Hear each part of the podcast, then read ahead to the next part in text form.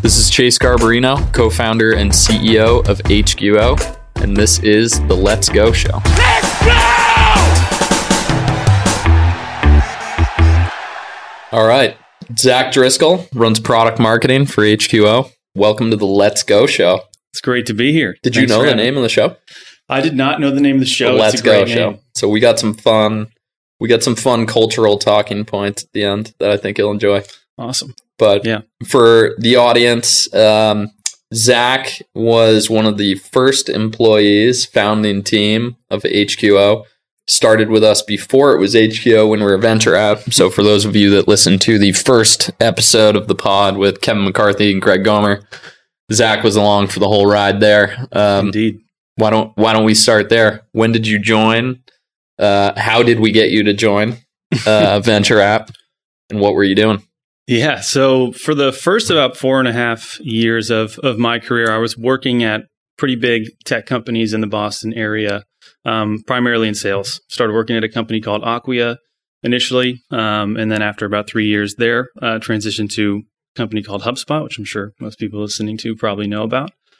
Um, for the for the commercial real estate people listening who might not know what mm-hmm. Acquia and HubSpot are, HubSpot are, what do they do? Yeah, so Acquia, um, the CTO of Acquia had created an open source content management system, basically a website building platform called Drupal. And Acquia was sort of the enterprise services, cloud hosting, consulting business behind, you know, these, this open source free CMS that was Drupal.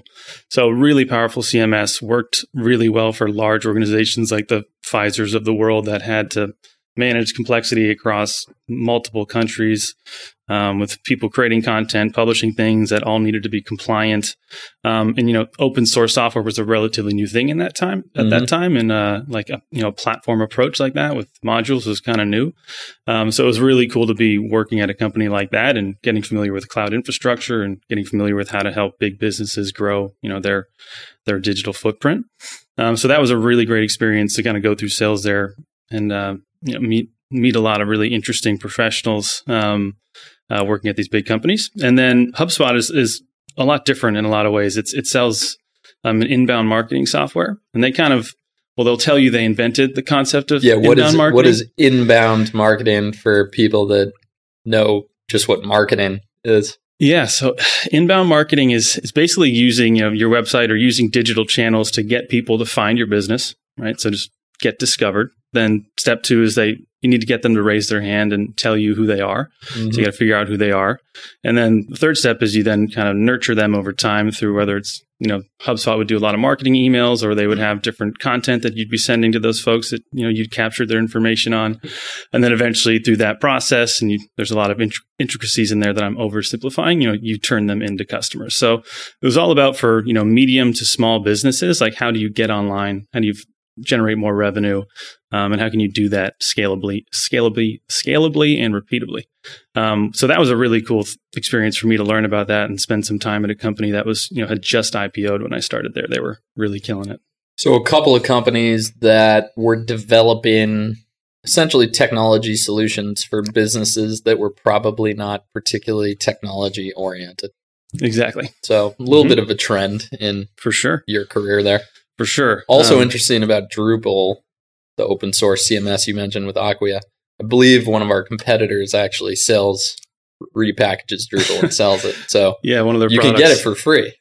You can. That's you important can. for people when they're evaluating tenant experience software. They should they should know you can get Drupal for free. You don't have to you don't have to buy that. That's no, you don't have to just kind of eat. But we'll we'll move cost. on. More. Let's let's stay on you. So, mm-hmm. um, okay. And then, how did you come to what was at the time venture? Yeah, so about yeah four and a half or so years into my career, I really enjoyed being in sales, but I was starting to kind of get that itch where I thought it'd be really interesting to kind of look towards a smaller company, an earlier stage company, and see if there was a way I could, you know, maybe do more or kind of get in at the ground level.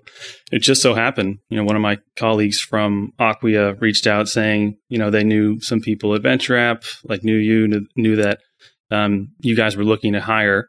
Um, and that's how I got introduced to you and how I got introduced to the, you know, the VP of sales at the time. Um, kind of went through the interview process initially. Um, I don't know if you remember this, but I actually went through it. I, I must have done pretty well because I got the offer, and I I actually initially declined it because I was like, yeah, I feel like maybe. Like maybe I shouldn't quite leave HubSpot yet. I haven't been Mm. there that long. Like No, I maybe don't maybe remember it'll that. look bad. Good then- neg though. That's yeah, a good move. it was. It was. I mean, obviously, clearly, I was still coming. But but then after that, after that, um, the VP sales at the time said, "Why don't you come back in and speak with Chase and like sit down?" And you and I actually sat down and talked a little bit about kind of exactly what I was talking about about how I did want to.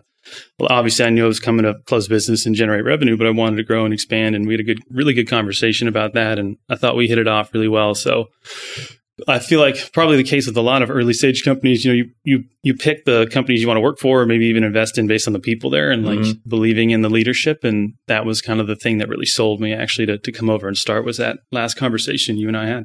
How many people were we? Twenty, I think, at that point in time. And then we went down. I mean, so every everyone who's listening has the opportunity to hear one version of this story Mhm. from myself and the co-founders' perspective, Greg and Kevin, as I mentioned. But what about? Let's hear about your uh, your path from Venture App to HQO and everything that you went through because you've done a lot of different things for the company over the years. Yes, for Yeah. for sure. And it, it is kind of it's an interesting story because about four months into my you know big risk leaving HubSpot, big company doing really well, um, to start working at Venture App. You know, I walk in one morning and like all the sales guys are like just wide eyed, kind of looking around, like oh gosh, and like because we were this is right when we were like we all kind of saw the writing on the wall, but it was finally happening where it was like we're really gonna like transition strategically and what we're going to try to do. We're we're not going to be selling anymore, so there was really no reason to to have a sales team because we were going to be working on something else, potentially pivoting entirely. Um, and like pretty much that, like you know, one by one, you know, the sales team's kind of just getting like confirmed what we pretty much already knew that we were getting let go. But you and I actually, I was like one of the last people to go, and you and I, you were like, hey, why don't we go for a walk? And I was like. All right, here we go. This should be fun. And we like got in, got in the elevator. I was like staring at the numbers, counting down, like trying not to be awkward, like asking you about Bill Belichick or something, like hoping hoping you'll get on a rant about the Patriots and like forget to fire me or something. Um, just doing whatever I could. And I'll, I'll never forget, you know, at our old office, you know, that Tremont Street walks right down to um, the Boston Common. And like you and I were walking there, and you were, as we were walking, you were kind of explaining what was going on and, you know, why we were transitioning and how, you know, just looking at the business model we were working on, it just wasn't going to work out. And we needed to kind of make a move sooner rather than later all this stuff and and then you kind of like referenced the conversations we had about me wanting to do more and you know wanted to continue to grow um, at Venture App and you're like you know I would love for you to stay. I think you can do more. We've had a good experience with you thus far. Um, like so we'd love for you to stay on. You know catch being we can't pay you commission for you know probably ever uh, or like at least not for the foreseeable future.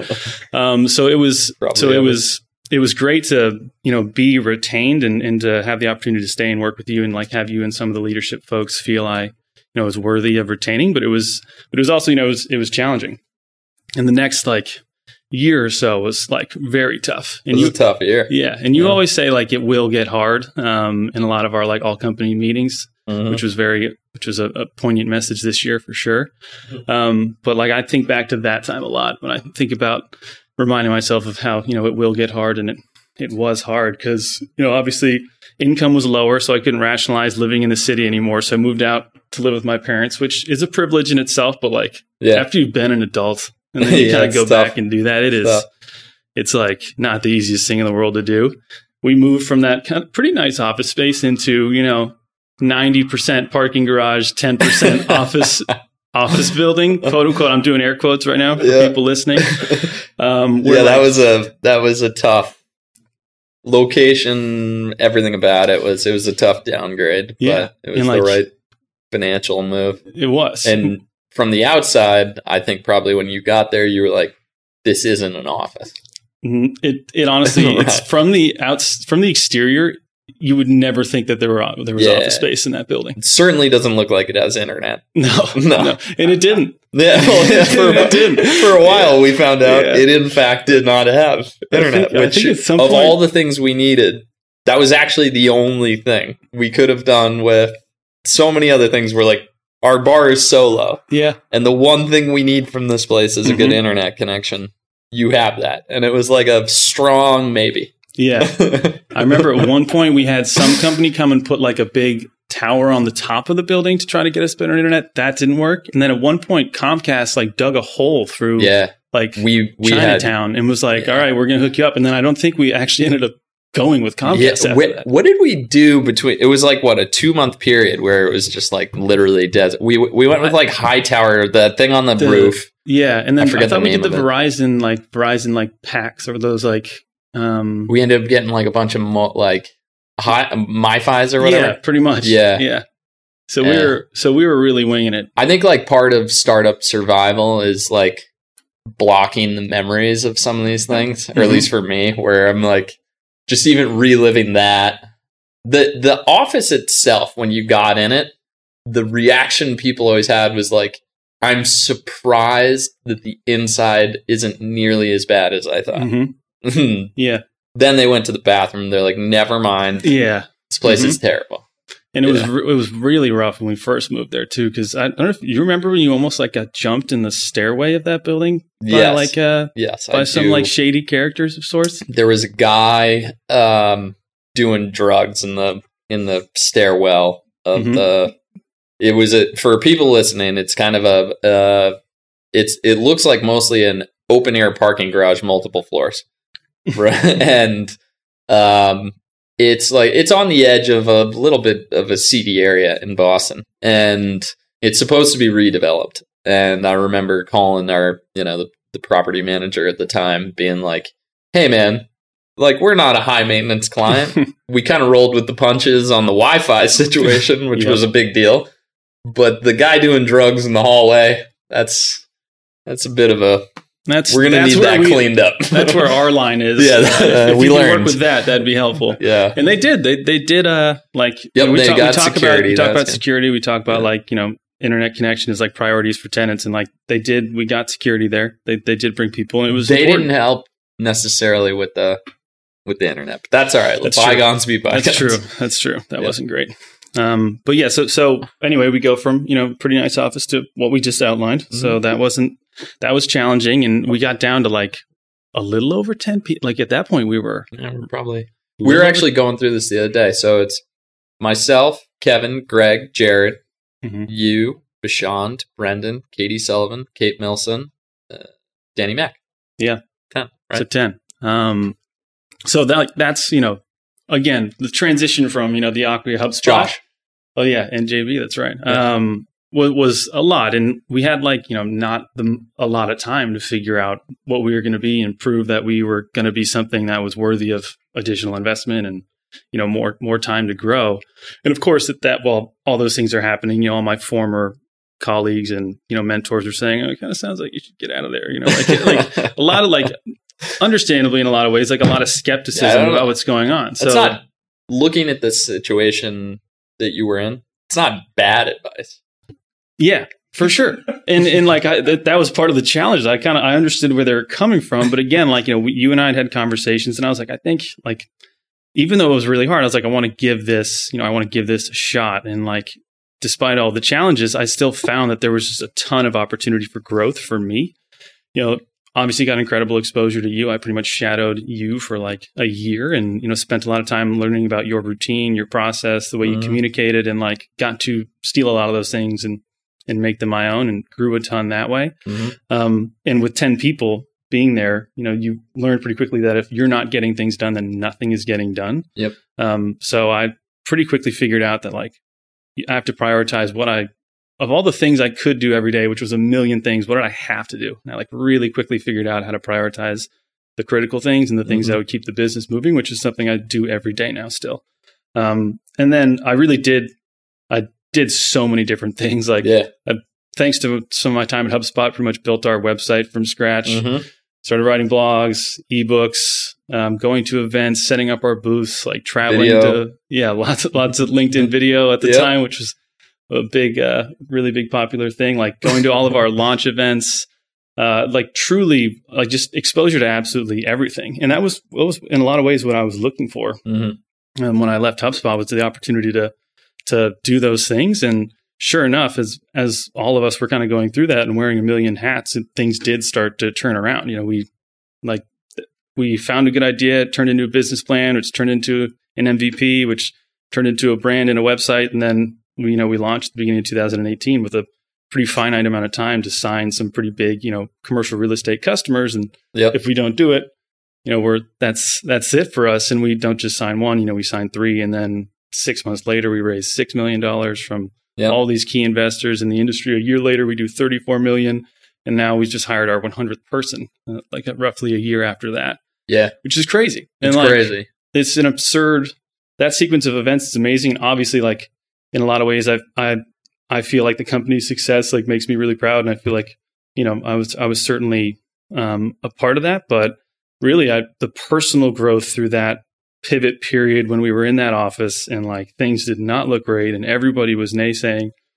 was really important for me because you know at, at Acquia and HubSpot the culture there is you know one one company was marching towards an IPO Acquia just got acquired HubSpot just had Mhm. the the culture there is like you know we're awesome everything's awesome like things are going to keep being awesome like we're the best company to work for and like we're killing it and we are growing and that was to their credit that was true a lot of the time it was amazing Yeah. to work there and they were they were crushing it but sometimes like that culture can feel a little like but not everything's awesome like some stuff sucks sometimes and like it's Yeah. hard like it can be Right. hard to do this stuff like We've got a little. We, we're a little unique, and I think our honesty on some of those things. For sure. And like it was really important for me to go through that process and go through it with this group of people because like now I know when things maybe kind of suck and aren't great and everything isn't awesome and we're not awesome and not everybody wants, you know, jump on the ship Right. that like we can adapt, you know, I can adapt. We can figure out what we need to do to to, you know, move a business forward and I've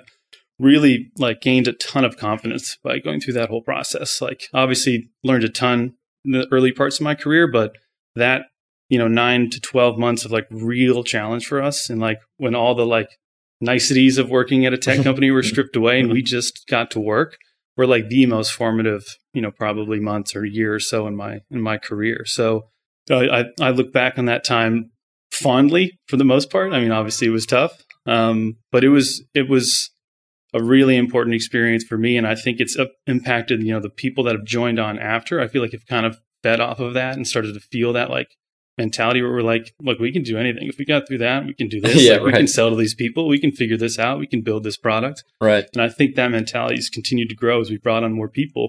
And i think that's one of the things that makes our culture so great and the employees are so great is that that mentality just exists across the board. And it's it's awesome to see. Yeah, I think a lot of people who join pre-product market fit startups. So for people listening, product market fit is when you have like essentially the the startup process is you have a hypothesis about a customer problem or need and you're going to build something and product market fit is if the solution truly matches the need, right?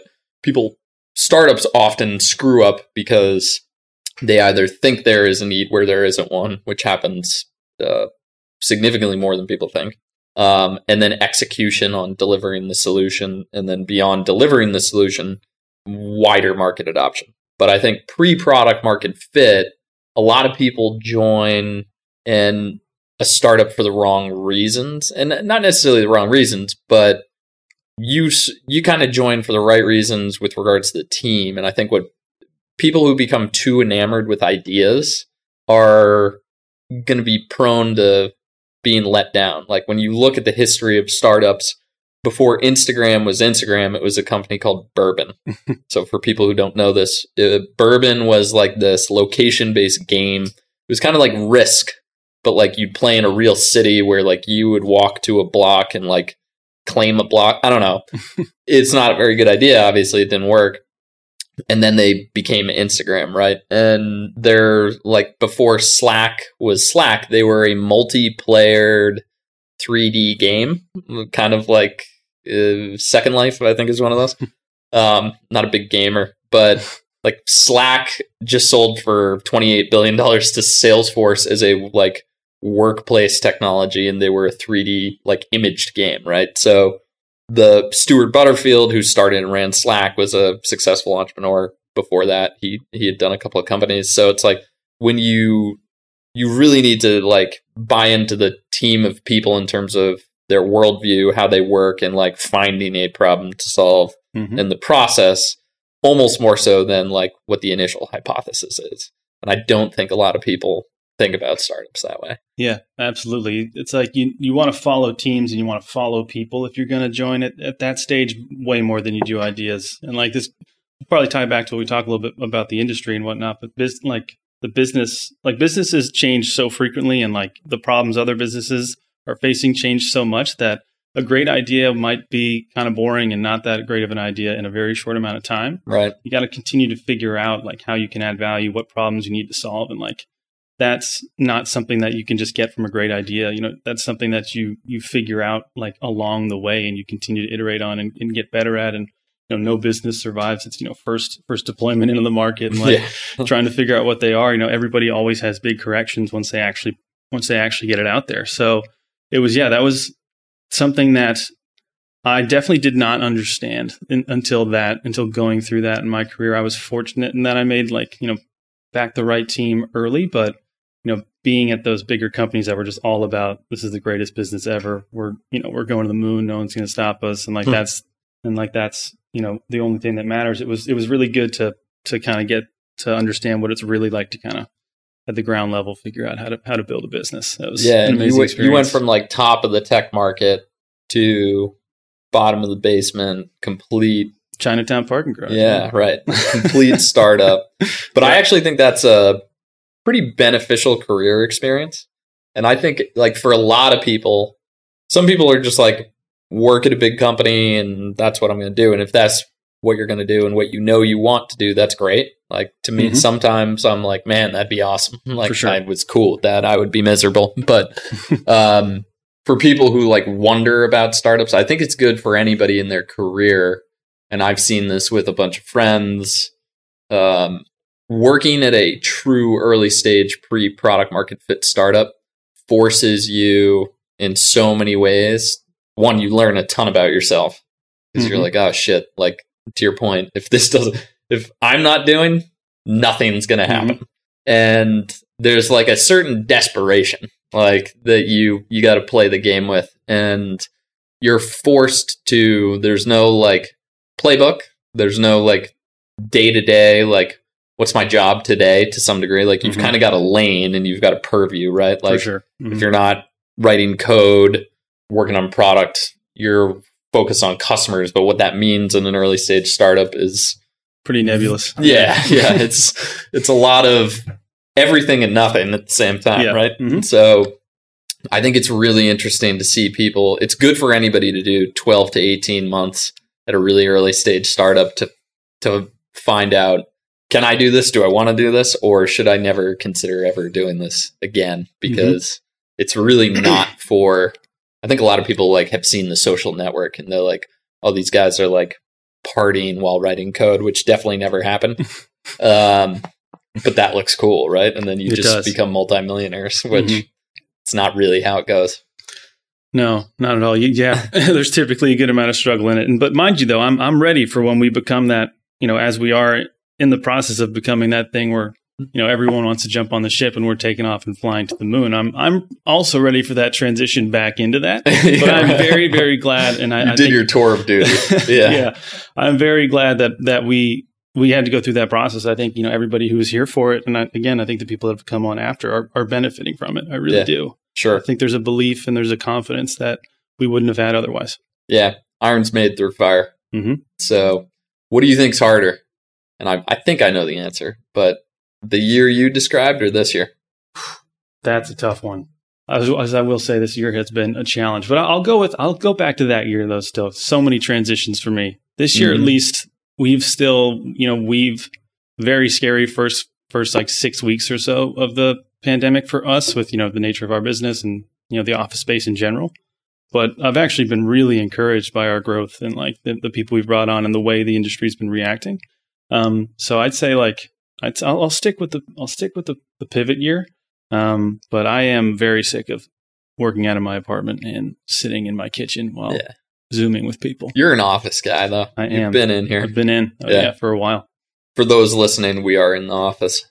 So Zach's an office guy. What about for you? Do you think like pivot year versus this year, which one's been harder? Um, I think they're probably a wash. Mm-hmm. Uh, the pivot year professionally was maybe harder. Mhm. in that there was just like, you know, we're very well capitalized now. We've got a really stable customer set in our business from a, to, as you alluded to, we've done quite well from a growth perspective. We didn't necessarily think we would, but we have.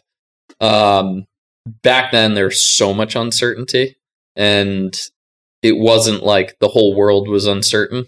It was just us, you know. Like Yeah. um, there are Mhm. other people, I'm sure, going through similar situations, but this, at least, you're kind of in it with the industry collectively, right? There are a lot of people aligned with your interests. Like a Mhm. lot of people have a lot at stake, not just commercial real estate in terms of their business model and obviously wanting to bring people back, but cities, municipalities have a ton at stake in terms of, you know, the commercial real estate category and their tax revenue contribution. Mhm. It's really important.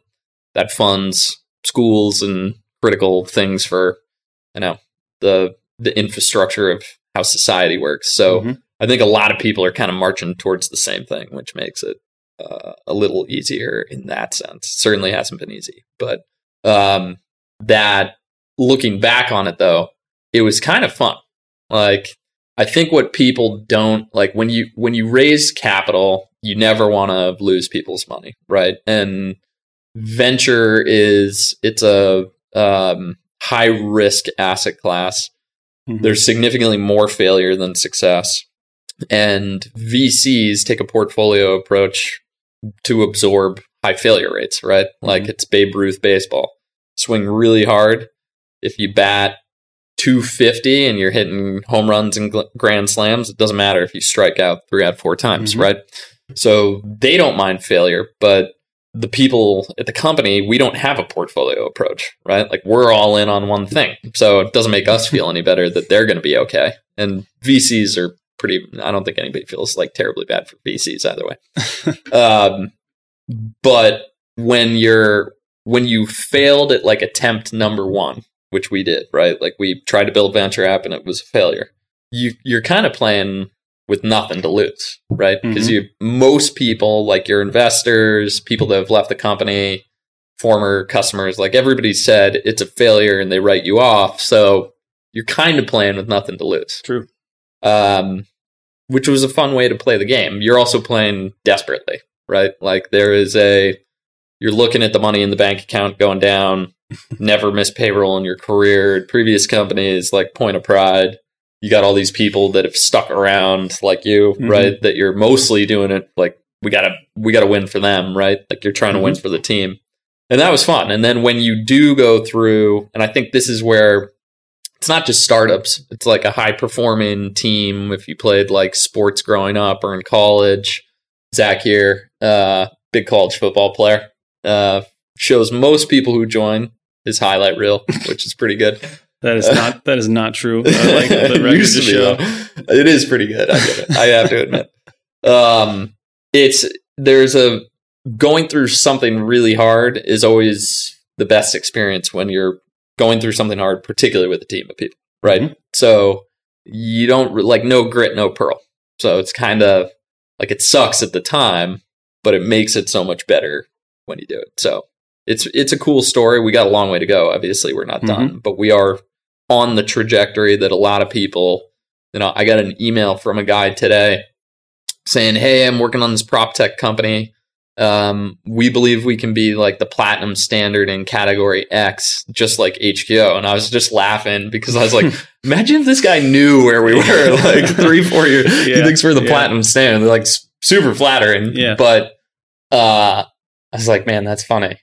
Platinum standard. Like we talk about it, but somebody else saying it was hmm it's like you would not have thought when we were sitting in that garage with the guy doing drugs in the stairwell that somebody would be sending me that email uh, three years later. So Yeah. that was that was nice to hear. It's been a crazy journey, and I I know at least for me throughout the throughout the entire time at, at HQO and Venture, I've been doing different things in different roles all the time. And you've obviously been the CEO the whole time, but your role has changed so much. I mean, it like used to be like you and I selling like really tactical out there all the time, and now you know. Well, you I used to say this to people all the time. It's a little embarrassing to be like I'm the CEO of a company when there's 10 of us, sometimes even smaller headcount, sitting in a room like chief executive. Nah, it's like you you Yeah. you take the title CEO because it's when you talk to investors, it's like all right, who's in charge of raising the money and ultimately, Mhm. you know, who we're going to call if things are going well or not going well. And then to customers, you try to you know act bigger than you are in some ways, hmm but it's a little bit silly to call Yeah. yourself a chief executive. Yeah. And when people tell me that they want to be a CEO, I mean, my honest answer is any asshole can be a CEO. You pay the small fee to start an LLC in Delaware, Mhm. and boom, there Yeah, you go. there like it it's it's Yeah. re- it's really hard to got it. become any other C level position yeah. because typically you need to get get someone to give you that title. Mm-hmm. Whereas I'm like, if you want to be a CEO, you can literally do that probably before the end of business day today.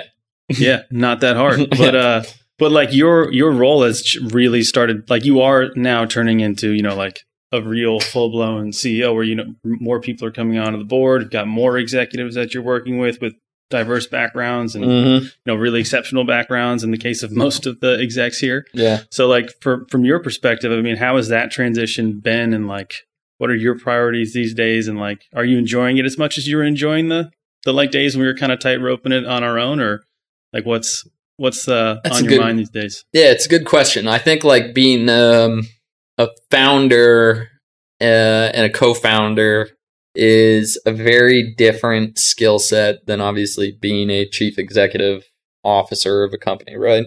And um, in the early days, typically what a founder needs is like some sort of superpower. Um, Mhm. You're either really like when you look at people who've started companies, they're like phenomenal at coding and they can build a product by themselves. Um, you look at like Dan McCarthy, who is one of our early employees, is like superpowers like crazy. He's one of the best designers. He could write the code for an application. Like I think he is a one man startup right now, actually, and he has like a lot of successful apps in the App Store. Um, Kevin McCarthy is like that, right? Like can Mhm. just teach himself code and has a superpower. Or you're like a market mover, right? Like you've got an audience, you've got vision, Mhm. whatever it is. Like Elon Musk is probably like one of those people. Mhm. I don't really have one, um, so I had to like. I can convince people to do stuff, but that's probably like the my my skill set. I've always believed would be better as the company got bigger than necessarily Mhm. like in finding product market fit. Um, in some ways, I'm a little too optimistic for pre product market fit. I think you need to be, and I struggled with this earlier in my career. Um, you need to be both like, you need to tone out most of the negative feedback because a lot of people say something won't work because when things are new, most people think it won't work. Like, if it were obvious, everyone would do it. And it's usually not a good indicator if like everybody's like, yeah, it's a great idea. You're like, uh oh, you know? Mhm. Yep. Um, but you also have to be super self critical. And there's like this dichotomy that you need to balance. So um, I was originally probably too optimistic, like would read too much in false positives at Streetwise, our first company.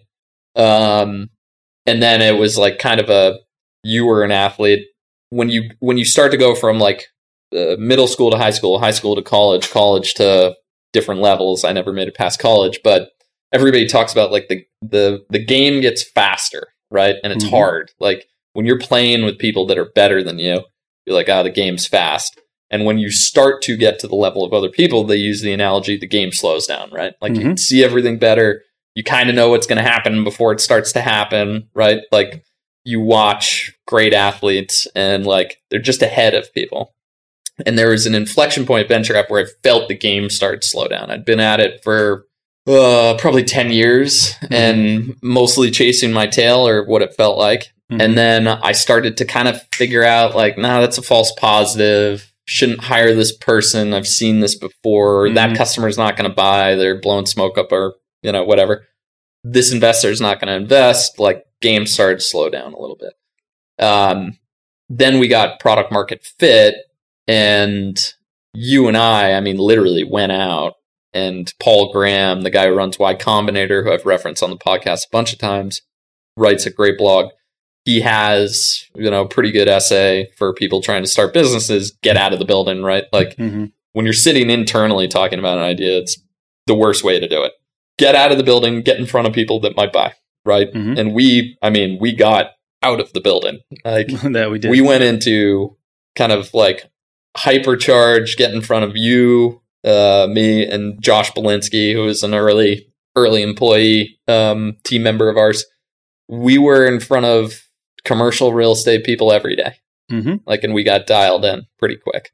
Um, and I don't think any of us, none of us actually are now, right? Like, we're not just true blue salespeople Mhm. but we were the early salespeople, and now we've all kind of morphed into different roles. So I think I was better suited for where the company was going than the early stage, but I also enjoyed the process a lot, and I figured out my role in, um, I think finding product market fit. That if I had to do it again, I don't know if I'd be better at it, but I wouldn't be as bad as I was. Like I, I'd know what not to do, getting in the way of some of the things that we screwed up on the way there. For sure. And it was interesting at that time. I think when we started to realize we were onto something was how quickly we started getting audiences with people we assumed we would never get audiences with. yeah. So we were like reaching out to these big, you know, commercial real estate investment companies and like get hearing back from the C suite people being like, this is interesting. We're like thinking about this. And so we were in the we were, And in the like, room, we uh-oh. we were quickly in the room with people that we like really didn't have the business being have like didn't have any business being in the same room as and they were Do like you remember some of the early groups that were? Oh yeah. Who were we talking to? I vaguely remember. Well, I mean, I mean, we're still talking to one of them that we. I don't know if you remember us going up to Toronto. Um, Oh yeah, Ox- I mean, that was a crazy room to be two of us presenting in at that point in time. That was like early 2018. I do have a hilarious memory of a pitch. You'll know what one it was, but I won't reference it. Like at the end of it, I think you and I fist bumped, thinking it went really well, and we didn't get that business. No, No, we definitely we weren't quite we weren't we, we weren't ready. You know what I mean? But No, we, but no. it was but we were learning. And I actually I know you said you don't necessarily have a superpower, but I do. I, if I were to give you one, if I were to pick one for you, it'd be learning. I think like the how quickly we went from you know figuring out what business we wanted to be to being in those rooms and like you know having the conversations and figuring out what we needed to build.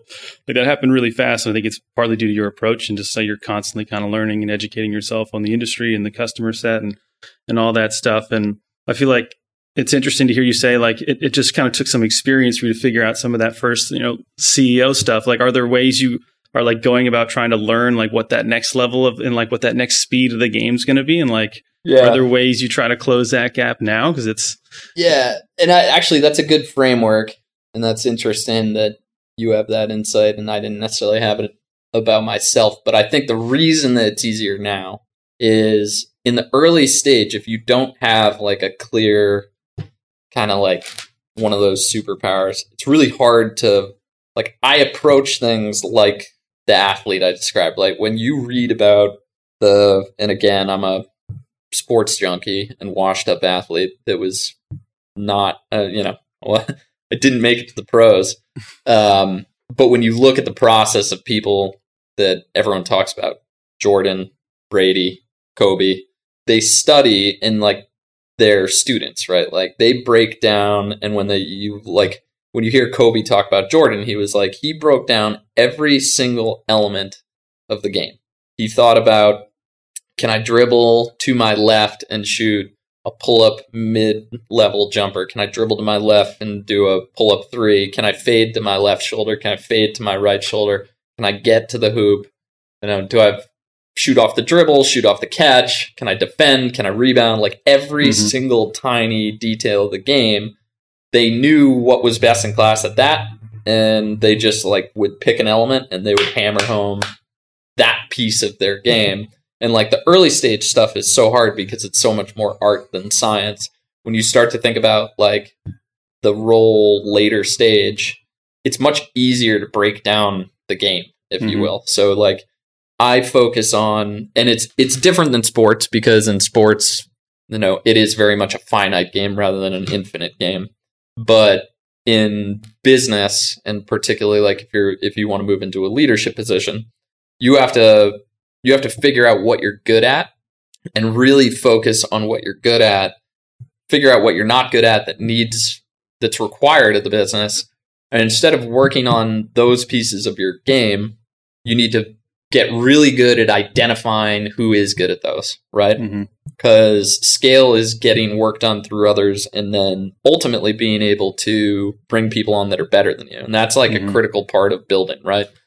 If you can't convince people that are better than you at something to join, then you're always capped at your own talent level Mhm. and no one is talented enough to do all those things, right? So, you know, I look at the things, the categories where I'm like, all right, I want to be best in class, and I my my process is I triage information, right? Like I have certain books that I read over and over again every year Mhm. for the categories where you know if it's leadership strategy, management, negotiation, storytelling are the five that I Mhm. focus on. And it's like, all right, continue to get into like very very finite details of that skill set Mhm. and like what what did the best in class do and then as you start to get better at them and there's no playbook it's like all right how can you start to do things that people haven't thought about Mhm. and then it's picking the talents like when you think of like day-to-day management or project management some of the things that i'm not the best at like all right who is best at that why are they best at that how do you kind of pair your skills with them which is you know getting people to to buy into something right Mhm. so I I kind of have this like informational loop where I revisit a lot of the same material information, which is just like shooting your free throws every day, Mhm. and then you start to add new things to the arsenal. So, and it, then it comes down to like the nitty gritty details of calendar management, like block time during the Mhm. week. I don't think a lot of people think about practice in work, right? Like you Mhm. practice before you play a game. At work, a lot of people just show up and do what they think they need to do that day. I try to break down time where I'm practicing Mhm. and then doing, and it's very deliberate between the two. Can I get you closer? We we talked about this. We talked about this. I was specifically not supposed to tap the table, and I was not supposed to sit far away, but I did. yeah. That's something that acknowledging I'm never going to be the best at talking into the mic. yeah. Like we got to find people who are better at that than me. Yeah. It's interesting to hear you say that you revisit those kind of like five topics consistently and kind of have those foundational things like books you're reading on them because that's actually like an Elon Elon Musk kind of approach. He calls it like kind of the tree like learning tree approach where you kind of start by learning like the building blocks of an idea or or like a concept or an industry and like you kind of build the trunk of it first, which is like those works you revisit every every Mhm. year. And then like if you get that there, then like you can start to layer on more complexities as the tree kind of grows and expands from there. And like that, you know, that's one of the reasons why people say, you know, he's able to do all these different things in different industries. However you feel about him, it's an interesting concept. And I think it, based on what you're saying, I think it kind of supports that idea that like, like kind of learning is, is about kind of having the foundational things that you want to revisit and you want to like make sure you never forget. And then you can kind of add all the like, all the niceties and the little intricacies and the complexity on top of like that foundation of stuff you know is a priority. Yeah. Which is, uh, I think it's a pretty cool way to approach it. which is why you and I always well worked well together because you you have an appetite for learning like you enjoy the Mhm. process like I do and Mhm. you're interested not just in what you're learning but the process learning how other people learn right Mhm. like it is like sport to you like you think about it the same way I do like Mhm. I'm fascinated like Elon Musk talks about like brain cycles I mean he literally monitors the energy he has in his brain to devote to different things like on Mhm. a daily basis and that starts to inform like i've taken that and seen you know decision making is a depleting resource every day, Mhm. right you can only make so many decisions per day without losing you know you have a certain amount of mental stamina so there's like two vectors you think that on which is how do you increase decision making capacity how do you increase your stamina and then how do you stack rank and prioritize where you use your mental energy on a- Mhm. any given day and then you know that starts to intersect with business etiquette because some people Yeah. think like well why why aren't they making a decision on x y and z and like you know that's a whole nother rabbit hole we Mhm. could go we could go down on uh Jason, have we done where you share some, some of your rereading list and some of that stuff? Feels like a good time to do it if we haven't. and Flip it on Zach. Yeah. Um I don't think we have. Yeah, so the the things that I reread and learn, I actually got the I'll pull up my my list. Uh, it's in my notebook that's out on the desk, but I know most of it. Um so they're like different content formats, but I always revisit um, from a leadership perspective, it's dense and it's a really, really hard read like every year. So I'm, I'm probably on it every 18 months. Um, Team of Rivals, which is uh, the book about Lincoln and how he pulled together his team of people that one all ran against him in the presidential election uh, when he won. Um, and then he, you know, he pulled people from other sides of the aisle too into his cabinet. And uh, specifically with that, I I try to like I think business leadership books are kind of like fad diets. Like we talk about this when we do leadership training here. Um, most of them are like if if you need new types of material over and over again, and there's like some new leadership thing, like that's just kind of like a propped up bullshit business, right? Mm-hmm. Um, extreme ownership uh, is the other one that I read every year, mm-hmm. and the, the follow up to that is Dichotomy of Leadership, which is by um, what's his name, Jocko Willink, uh, former Marine, and I think those are probably the best uh, leadership books that you should read every year that can apply back to business. In terms of excellence, and these are our um, some of our values. Um, I study. It's not necessarily books, but I do constantly look at um, people that were excellent and what their process was to get mm-hmm. there, right? So the co the athlete example, but if you read the book um, Grit by I think her name's Angela Duckworth, which is a really good one, following like the the person who was the editor of cartoons for the New York Magazine and his process as to how he got there. Phenomenal story of like dedication to excellence. He wrote like thousands of cartoons or drew like thousands of cartoons, right? Crazy. Yeah. Yeah. um, storytelling is another one that I focus on. I typically look at it. I've done the um, the kind of like Pixar storytelling model, and I, again, like it's not a business thing, which is why I like it. So, um, how Pixar tells stories, in their uh, they have a framework for how they tell stories. I think Simon Sinek's "Start with Why" mm-hmm. is probably the best resource for that. Um, negotiation, I only read one. It's Never Split the Difference by Chris Voss, that and I don't want other people reading that. um, no, but if they did, everything would be more efficient and we'd get to deals so much quicker. Um, so everybody should read Never Split the Difference. Um, what else do I? Uh, I've started to sprinkle in like um, high growth handbook for just how you think about building companies over and over again. Um, more will come to me. But mm-hmm. what about you? Yeah, I've got there's like all the ones because obviously because I've I've gotten this list from Chase before, so I've I often I've read those books as well, and like they're all they're all awesome, and I've revisited Never Split the Difference um, every year since I've read it because it really is incredible. But like communications, one that I think about a lot um, for me. So Communicate to Influence is actually a really good one. It's by Ben Decker and Kelly Decker that actually Mark Rosenthal here introduced me to, mm. um, which is just about it kind of really helped me reevaluate just how I not just like you know present to people and speak publicly, but communicating on a daily basis and like communicating effectively and, and the strategies behind that. That's been an awesome one. And kind of, kind of similarly was Team of Teams, which was um, by General Stanley McChrystal, um, who you know helped lead the special forces um, against Al Qaeda in Iraq during kind of like the early to mid 2000s, and kind of how we took these really um, siloed kind of different parts of the the army and kind of turn them into you know um, what he talked about is sort of having a shared consciousness to empower execution and i think that rings really true with a department with a company mm-hmm. with groups so there's a, a, lot a lot of great stuff to be learned there so those are two that i communications one i think about a lot for myself and that those two are, are two highlights that i've read in the last few years atomic habits yeah that's another yeah. good one that i try to read mm-hmm. um, team of teams is a great one mm-hmm. i've read i've done that twice. Um, and then we've talked about it before, but the way that I triage is I'll listen to a book, and if mm-hmm. I don't make it through, I just move on.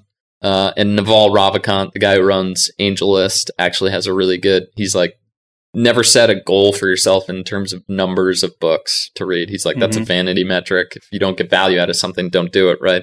Like you do have limited space in the hard drive, mm-hmm. so I listen and like if there's if there's good stuff and good learning, then I read, right? So I get it both, you know, multiple ways. And then if after I read it, it's valuable, I'll reread it, mark it up, create an outline, my own cliff notes, and then Mhm. like reference back. So when I reread, oftentimes I'm kind of going into like specific parts of what I got value out of. Like Bob Iger's book, not something that you need to reread, but very much a tactical manual for like how he what he did at Disney when he took over as CEO. And there are things that I'll go back and reference that are that are really useful to like something that you're dealing with in the in the day job. Um trying to think what other There was one you recommended to me. Um, I can't remember the author's name, but it's called Execution. Um, Yep. That that was like a really. Yeah. I didn't get all the way through that one, but I I was like I was really enjoying some of some of the information in there. Um, and Ram Charan, I believe, and Larry Bossidy. Right. Larry was the number two to Jack Welch at GE, and then Mhm. I think he went and ran Honeywell. Um, and that's like old school. it was it was old school. yeah, super old school. Great book. I probably read that like every three, four years, yeah. uh, and I never finish it. It's Be- dense. It's pretty dense. It's dense and it's it's not outdated, Mhm. but it's um it takes work to apply the principles to modern day business but it is phenomenal and i think it like a lot of the connecting people strategy and operations their triangle of how the three come together i think a lot of companies fall down on one of those points you know Mhm. some people have a great strategy and they have no clue like ultimately how to get the right people for it and then what the people should be doing right operations Mhm. um not often do you see like you you see some companies that have phenomenal operations but they're not keeping up with the market and evolving their strategy. And then some people just suck at the people process. And particularly in like the business that we're in technology all of your cost is people the whole business is people like um so the three coming together i think are really like important and informative modernizing some of the Mhm. the concepts because i think it's like early 90s Uh, yeah. Oh, yeah It, it is. yeah You can tell when you're reading it, it's like they're referencing stuff that's happened that's a little bit outdated. But some of those older pieces I actually think are really interesting for the foundational things that you can pull out that's like that's still relevant today. Yep. Like one of my this is a short one too. I think like I read this probably like more than once a year. It's called Marketing Myopia, which is by Theodore Levitt, who was a um, marketing professor at um, Harvard Business School, like in the '60s, and um, this thing's been reprinted like thousands of times, and it's just all about um, the idea of like being customer centric with with your company and with your product, not being too focused on like the product itself and more focused on like the market and like the problems you're trying to solve. mm-hmm. Talks a lot about how like you know a lot of it, like every industry was once a growth industry, including like Yeah, industries right. that are now commodities. right Um, and like he cites, you know, railroads is a great example of like, you know, railroads used to be this powerful force in the United States, but now they're been kind of relegated to, know, they're not nearly as relevant as they used to be. Um, but that's not because the need for transportation decreased. It it's Right. increased significantly. They've just been replaced by cars and they've been replaced by airplanes. Yeah. So it's about how do you, re- how do you like realize you're not in the railroad business as a railroad company, you're in the transportation business. Yeah. And like that concept and Right. taking, think, asking the question, like one of the big things he opens it with is like figuring out what business are you in and like answering that question from the customer perspective. mm-hmm. I think that's, it's a quick read. It's an awesome read. And like, that's one I try to just remind myself of every year because it kind of anchors you in the things that I think really do matter, and particularly with a growing business like ours that's evolving quite a bit. Yeah, I think that. I mean, that's kind of interesting with commercial real estate. Like you Mhm. think about, you're not in the business of rail. You're in the business of moving people and things. Mm-hmm.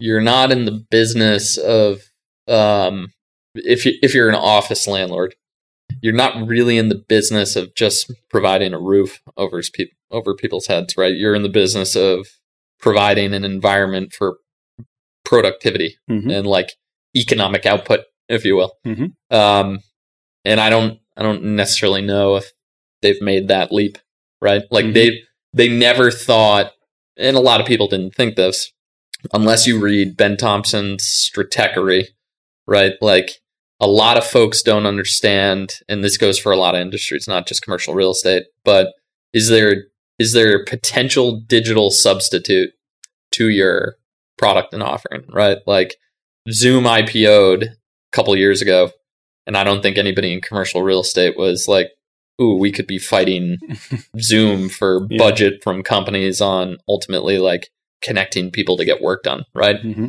And now that's, you know, I, I don't think digital tools are a substitute. I think they're ultimately a complement to physical space. And you see that kind of repeated throughout history. But it is from a budget perspective, like how much dollars are going to be allocated to what, right? Like Mhm. that's a question in terms of like share of wallet.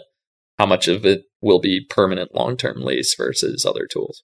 Exactly. And I mean, Yeah. that's obviously even more interesting question now with what's happened in 2020, right? Where probably for the first time ever in commercial real estate, at least for a lot of tenant companies, they're not asking where and how and what our office should be. They're asking, you know, if we even need an, like, do we even need an office? You know, it's the first, it's like probably the first time a lot of companies are really asking that question in the way they are right now. Right. um, and being able to kind of figure out, you know, as a commercial real estate owner in the office space, you know, what are what are what business are you in? What value are you providing? And like, how are you going to be able to communicate that? And how are you going to be able to keep up with all of a sudden this new competition? You're kind of, or at least this share of wallet you're kind of competing over um, for for tenant companies. I think it's a really it's an it, it was already it was a it was a transition that was already happening in commercial real estate to to an extent, but like you know everything has just been accelerated this year it'll be very very interesting to see kind of as vaccines come out and like people start coming back into the office is everyone coming back in how's that going to happen i think it'll be i think you know the change is just starting um, in commercial real estate and the, the impact is just starting to be quantified um, like these days so it's it's going to be a it's going to be a wild run for us and everyone Yeah. tied to that market Yeah, and I think a lot of people, because we are social animals, I think a lot of people know that they need to be doing work in person. But Mhm. where what I haven't what I haven't heard yet, uh, when we've kind of flipped the script, right? Like when we're selling into a landlord, we hear all the time, like quantify the ROI. And, you know, we're negotiating a lease expansion right now. And I said the same thing. I was like, mm-hmm. what's the ROI of us taking the space? Like, will you know? Will you be able to market more product because we're going to take another floor? Will we sell more? Like, will our employees be more engaged or happier or more productive? Like, what's the ROI statement? It's a it's a hard question Mhm. to answer, right? it is especially for a group of buyers, and we love our customers, of course, but it's a group of buyers that are pretty demanding about the ROI for things that they buy, for sure and yet it's a really hard for their offering because it is. Uh, it's been kind of the default. Like you have to have an office. They've never had to answer that ROI question, right? Like, Yeah. it's really hard. It's And really it's- hard. And it's never been easier to pick up and move offices. You know, now everyone's just got a laptop and they, you know, need, hopefully you can provide internet.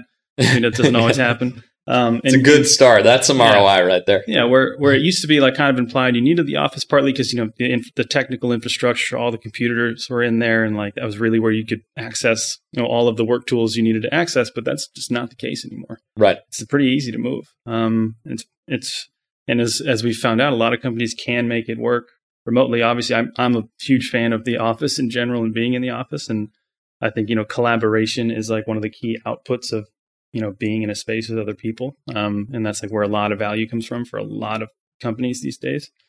Um, but but it is it's a tough question to answer, and I think a lot of commercial real estate owners are going to have to have pretty buttoned up, and like leasing folks are going to have to have buttoned up or data to support the ROI claims that they're making. It's no longer implied, and it's Right.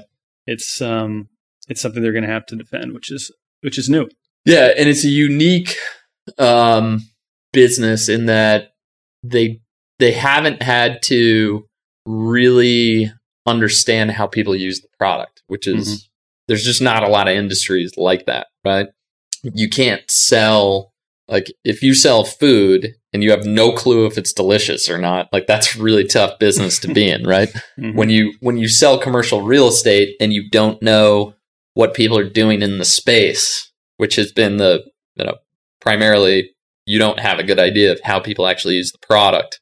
You don't know except anecdotally how often people use conference rooms uh, trends on how often they come what time things like that. It's starting to get better from a data collection perspective but there's just a lot of businesses that we've already seen you know consumer goods that sit on the shelf of certain retailers like they've always been disconnected from the consumer and now they're getting much much smarter and closer to the consumer on who's Mhm. buying and um, you know what what they like about it what they don't like about it right uh, and it's it's an interesting process to watch some of the some of the players in the space start to kind of wake up to oh we got to do this like Mhm. we need to know significantly more about how people use the space and if you embrace it you're actually going to be in a position to create more value because companies want product productive and engaged employees and i think they've recognized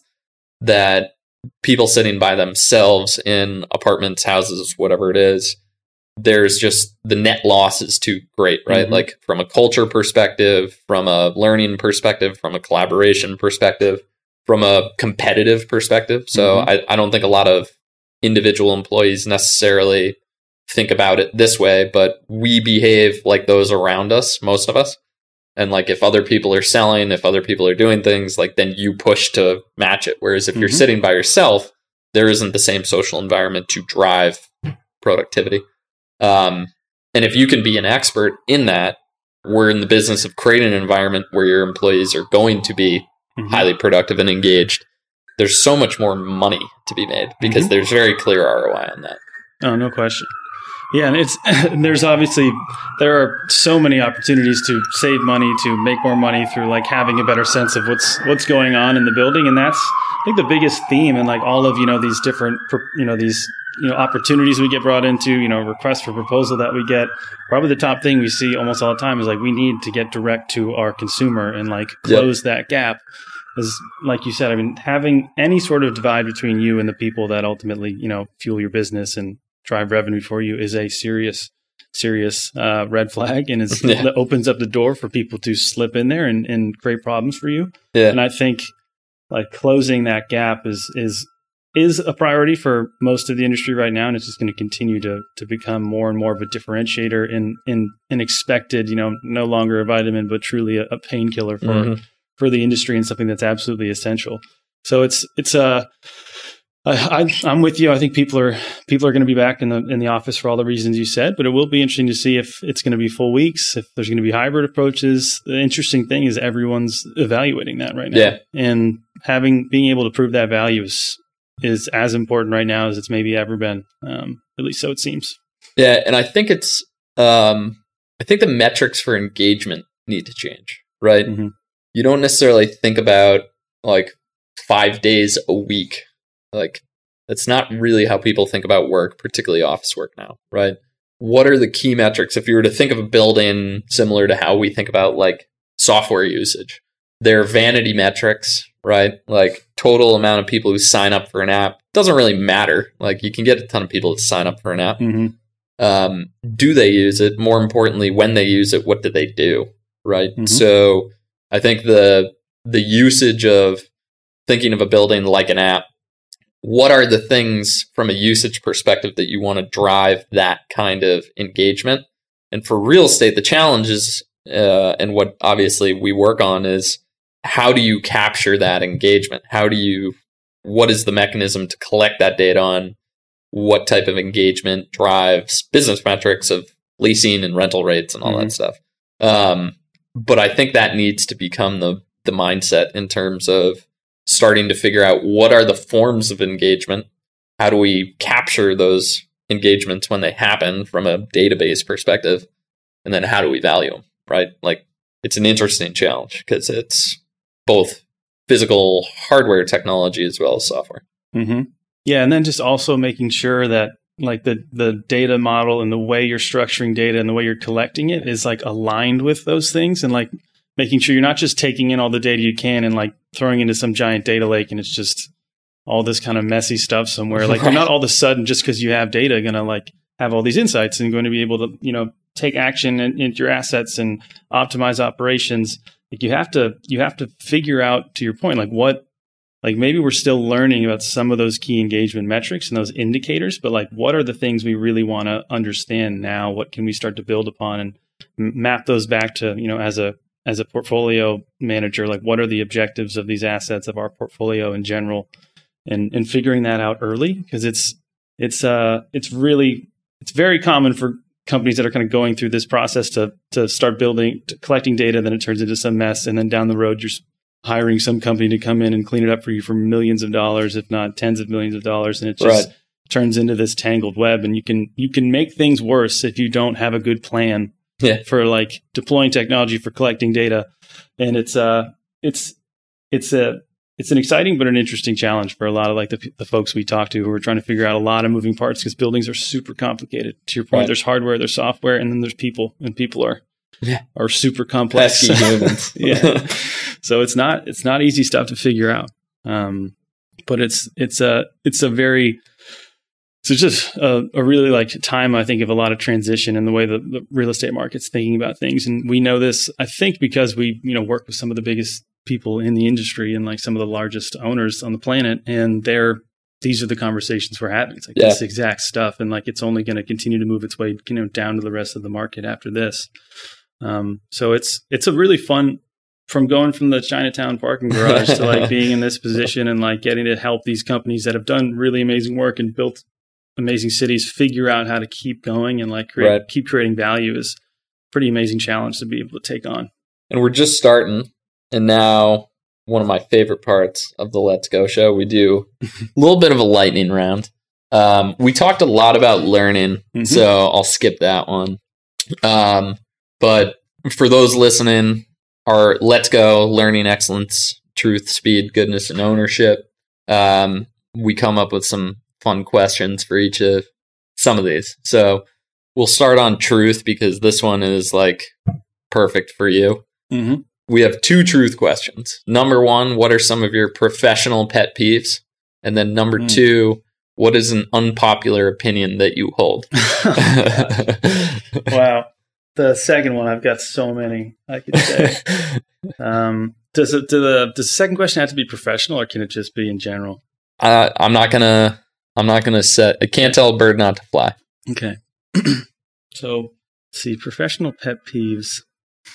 I would say this is probably like the number one I have is um is coming up to people at the office and like asking them a question about, you know, maybe something having to do with work or, you know, maybe something you're trying to figure out and not first considering or like looking at what that person might be doing or working on themselves. You know, we work in an office that's des- designed specifically for collaboration to let people, you know, talk amongst themselves. But if someone has a do not disturb flag on their monitor and has noise canceling headphones in and is clearly working on a large project or deliverable, like maybe ping them first or see what their status is on Slack. I think there's l- way too much distracting going on in offices these days. So you're so you're hand up saying let's go fully back into open floor plan post COVID.